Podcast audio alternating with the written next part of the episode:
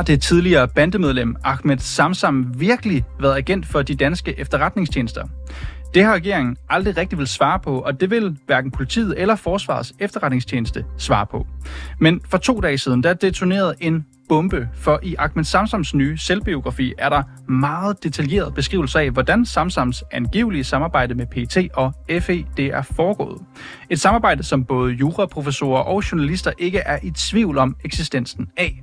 Så er regeringen nu klar til at indrømme det, der virker fuldstændig åbenlyst, at Samsam var agent for efterretningstjenester? Ja, det undersøger reporterne i det her afsnit, og lad mig på forhånd afsløre, at vi bliver ikke meget klogere. Til gengæld kan vi konstatere, at politikerne på Christiansborg de stadigvæk ikke vil svare på simple spørgsmål i en kompliceret sag.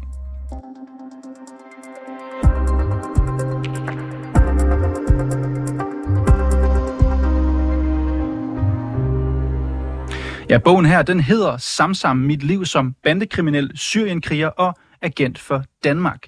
Den er skrevet af berlingske journalisten Jens Anton Bjørnager i samarbejde med netop Ahmed Samsam selv. Og har du gået rundt og følt dig sikker på, at Samsam han var agent, ja, så bliver den formodentlig grundigt bekræftet af Samsams egne udsagn i bogen. Og det du skal høre nu, det er udvalgte passager fra netop den her bog. Aftalen blev, at jeg vil få 20.000 kroner om måneden med et års opsigelse for at have noget at falde tilbage på. Alle var glade. Detaljerne stod på et stykke papir. At jeg skulle give dem oplysninger om danskere, som havde været i krig i Syrien, hvor mange penge jeg skulle have hver måned, og det med opsigelsesperioden. Jeg skrev under, de to papiret. Så oprettede PET-folkene en konto på Wicker, en krypteret beskedtjeneste. Der kan man kommunikere i nogenlunde sikkerhed for, at ingen læser med, og man kan indstille appen til at slippe beskederne efter et stykke tid. Hver måned omkring den første skulle vi mødes fysisk. En parkeringsplads, et hotelværelse, en restaurant. De fik oplysninger, og jeg fik en konvolut med kontanter. Allerede i januar 2013, mens aftalen med PT faldt på plads, begyndte jeg at planlægge min næste tur til Syrien. Efterretningstjenesten havde givet mig 40-50.000 kroner i startkapital til at forberede min rejse. Det var store sædler, kan jeg huske. Helt sprøde fra banken, og jeg brugte dem på udstyr. Vi blev enige om, at vi kørte videre med den aftale, jeg havde indgået med PT. 10-20.000 kroner hver måned i kontanter og et års opsigelse, så jeg kunne finde en anden indtægt, hvis de ville lukke samarbejdet. Ligesom PET vil FE have oplysninger fra mig om de danskere, jeg mødte i Syrien, eller hvis det var der. Same shit, ny efterretningstjeneste. Efter et stykke tid sagde kildeføreren fra PET farvel, mens jeg blev og snakkede videre med Mass og Frederik. Vi fik det praktiske på plads med, hvordan vi skulle komme i kontakt, og hvordan vores forventninger var til hinanden, og det var det. Derfra arbejdede jeg for FE. Jeg spurgte Mads og Frederik i Nyborg, om de kunne hjælpe mig med at komme ind og aftale min værnepligt og få grunduddannelsen i forsvaret. Det ville de undersøge. Men det viste sig desværre at være for svært at bøje reglerne så meget, at min plettede straffetest ikke stod i vejen. I stedet tilbød de at træne mig på egen hånd. Vi kørte omkring 20 minutter, eller måske en halv time, og så blev jeg flyttet ud af bilen, ind i et hus og op ad en trappe. Da de tog posen af, sad vi i et mindre rum, der lignede et hjemmekontor med en sofa, et skrivebord og et lille vindue, så vidt jeg husker. Foran mig sad en lidt ældre mand, der, så vidt jeg forstod, var en af tjenestens chefer. Vi talte lidt sammen, og han sagde, at han værdsatte, at jeg havde sagt ja til at arbejde for dem. Han fortalte også, at de i mange år havde forsøgt at rekruttere nogen fra min familie uden held. Og uden at spørge ham nærmere ind til det, gik jeg ud fra, at han talte om min far. Det gav mening, for vores familie havde været længe i Danmark, og især min far har et stort netværk i miljøet omkring det islamiske trossamfund. Derfra kunne det være trådet til et del af netværket længere ude, som måske kunne ende i noget, der havde med terror at gøre. Så Mads og Frederik og FE betalte for en firehjulstrækker, jeg havde fundet på nettet, til 20-25.000 kroner. En blå Mitsubishi Pajero med manuelle gear, som jeg kunne sætte campingvognen bagpå. De gav mig pengene kontant, og jeg kvitterede med en underskrift på et stykke papir. Mads og Frederik gav mig også nogle skudsikre veste, kikkerter og afstandsmålere, som jeg kunne tage med. Det var ikke fordi, de gav udstyr for flere hundrede tusind kroner. Nok nærmere 60-70.000 kroner. Men det var et fint bidrag, synes jeg. De bar også over med mig, da firehjulstrækkeren et par uger senere blev konfiskeret af politiet, fordi jeg kørte rundt i den i Danmark uden kørekort. Mads og Frederik stak mig et nyt bund sædler. Jeg skrev under på endnu en FE-kvittering og købte en ny brugt bil. Og ja, de her tekststykker fra Samsams bog, de efterlader jo et stort spørgsmål. Er det rigtigt, hvad Samsam siger? Var han agent? For hvis ikke, mener politikerne så, at Samsam lyver? Forleden der havde vi her i studiet besøg af Steffen Larsen fra Liberal Alliance. Han er formand for Folketingets retsudvalg, og han er overbevist om, at Ahmed Samsam, han var agent. Er du overbevist om, at Ahmed Samsam var agent? Altså jeg vil sige, der er så mange stærke indicier for det. Øh, på den måde, at øh, folk har ageret på. Og vi ved jo også, at øh, den person, som siger, at han har været, om man vil, handler for ham i PT, han har jo stået frem og sagt, at det er for galt det her. Øh, så, så den var jo, der står den jo over for en straffesag øh, omkring den her så bortfald, tror jeg, sammen med jordsagen blandt andet. Men altså, man må jo sige, at den vej rundt, så er der jo meget, der øh, peger, sådan. vi er ikke en domstolsord for det, men altså, vi, er, vi må da konstatere, at der er utrolig meget, der peger den retning, at det har han været. Og så må vi jo, øh, altså... Det, det lyder som om, at du, du faktisk tror, han har været en agent. Ja, altså øh, man kan jo sige det på den her måde her. Der er meget lidt, der taler for, at han ikke har været det. Men hvad siger regeringen så? Indtil videre har det været utrolig svært at få netop regeringen til at bede eller afkræfte, om Samsam er agent. Men kan den nye bog måske få dem til at svare? Er indicierne nu så mange, at politikerne er nødt til at åbne munden? I det seneste døgn, der har min kollega her på programmet, Jakob Pedersen, ringet rundt til de fleste medlemmer af de tre regeringspartier. Og de manglende svar, de fortæller måske sin egen historie, nemlig at regeringsmedlemmer stadigvæk ikke ønsker at tale over sig i Samsung-sagen, som jo har kørt i overvis. Heldigvis tog nogle af dem dog i det mindste deres telefon. Eksempelvis Socialdemokratiets retsordfører Bjørn Brandenborg. Ja, det har jeg ikke nogen kommentarer til. Jeg må slet ikke prøve at stille spørgsmål. Nej, jeg kommer ikke til at sige noget til det. Ikke det? Okay. Jamen, øh, Ja, Venstres retsordfører Preben Bang Henriksen, han tog flere gange ikke telefonen. Det gjorde til gengæld Venstres udenrigsordfører Michael Åstrup Jensen.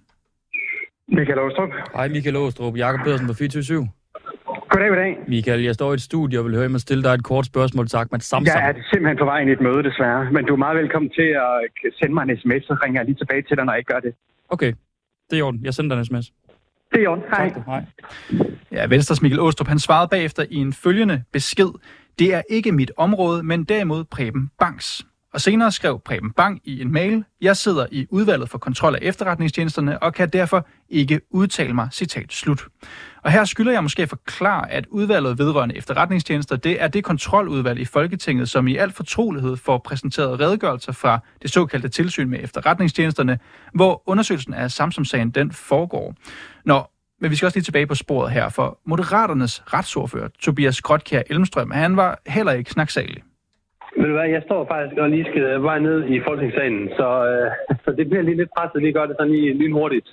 Jeg vil simpelthen bare ganske hurtigt spørge, om du mener, at Ahmed Samsam er agent. Ja, som sagt, så skal jeg i Folketingssalen, så jeg ikke nå det. Desværre. Okay, kan jeg ringe på et andet tidspunkt? Ja, prøv det. Okay, Men tager øh, du jeg den er så nok... der? eller Øh, hvad siger du? Vil du så svare der, eller hvad? Men ringer jo tilbage, så det er jo ikke, fordi jeg ikke vil svare. Okay. Jamen, det så, prøver jeg. men øh, der er bare travlt. Det er godt. Jeg Godt, ringer. hej, hej. hej. Ja, men Grotkjær, han ringede dog ikke tilbage.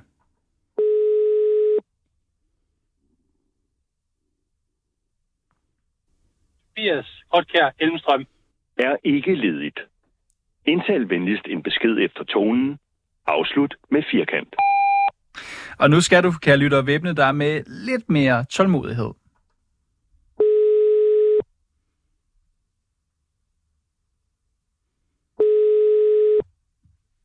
Goddag, det er Anders Kronborg.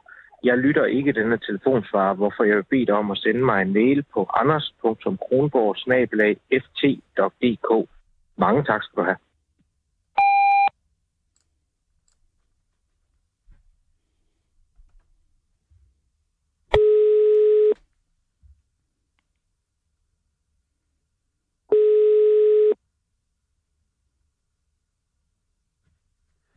Ja, hej. Du har ringet til Jan Nausten, medlem af Folketinget for Socialdemokratiet. Jeg kan desværre ikke tage telefonen lige for øjeblikket, men øh, læg en besked, eller send mig en sms på mit mobilnummer 61 62 35 39, så vender jeg hurtigst muligt tilbage. Tak for opringet.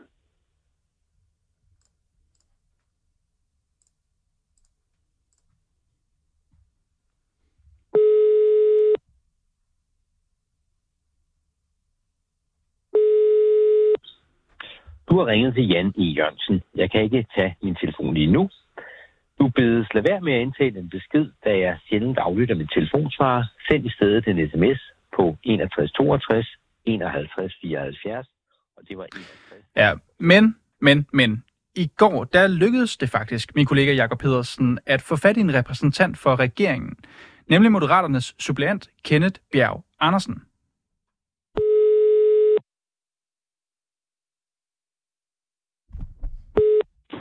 Det er Kenneth. Hej Kenneth, Jakob Pedersen fra 24 Hej. Velkommen til Folketinget.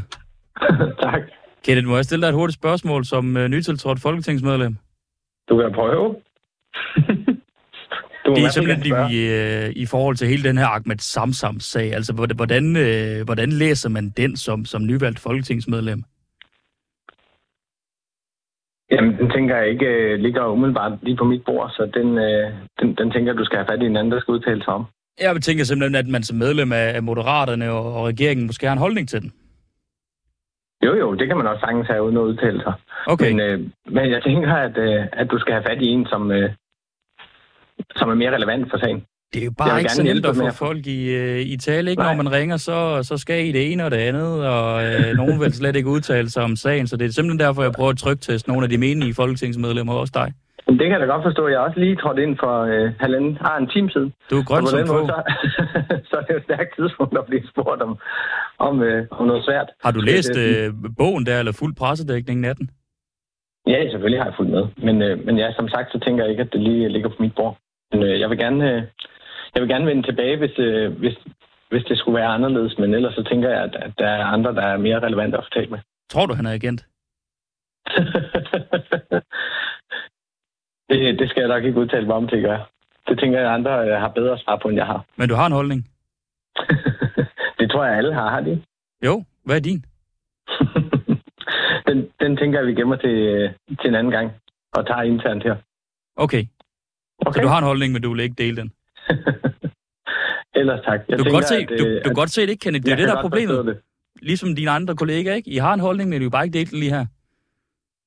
Det er modtaget, at du øh, ser det som, øh, som en udfordring. Det er godt. Nå, men øh, velkommen til, Kenneth, i hvert fald. Jo, tak. God fornøjelse. Hej du. Hej. Ja, det var alt og ingenting i virkeligheden måske fra denne del af reporterne. Og det her afsnit, det var tilrettelagt af Jakob Pedersen. Mit navn, det er Niels Frederik Rikkers, og programmets redaktør, hun hedder Mille Ørsted.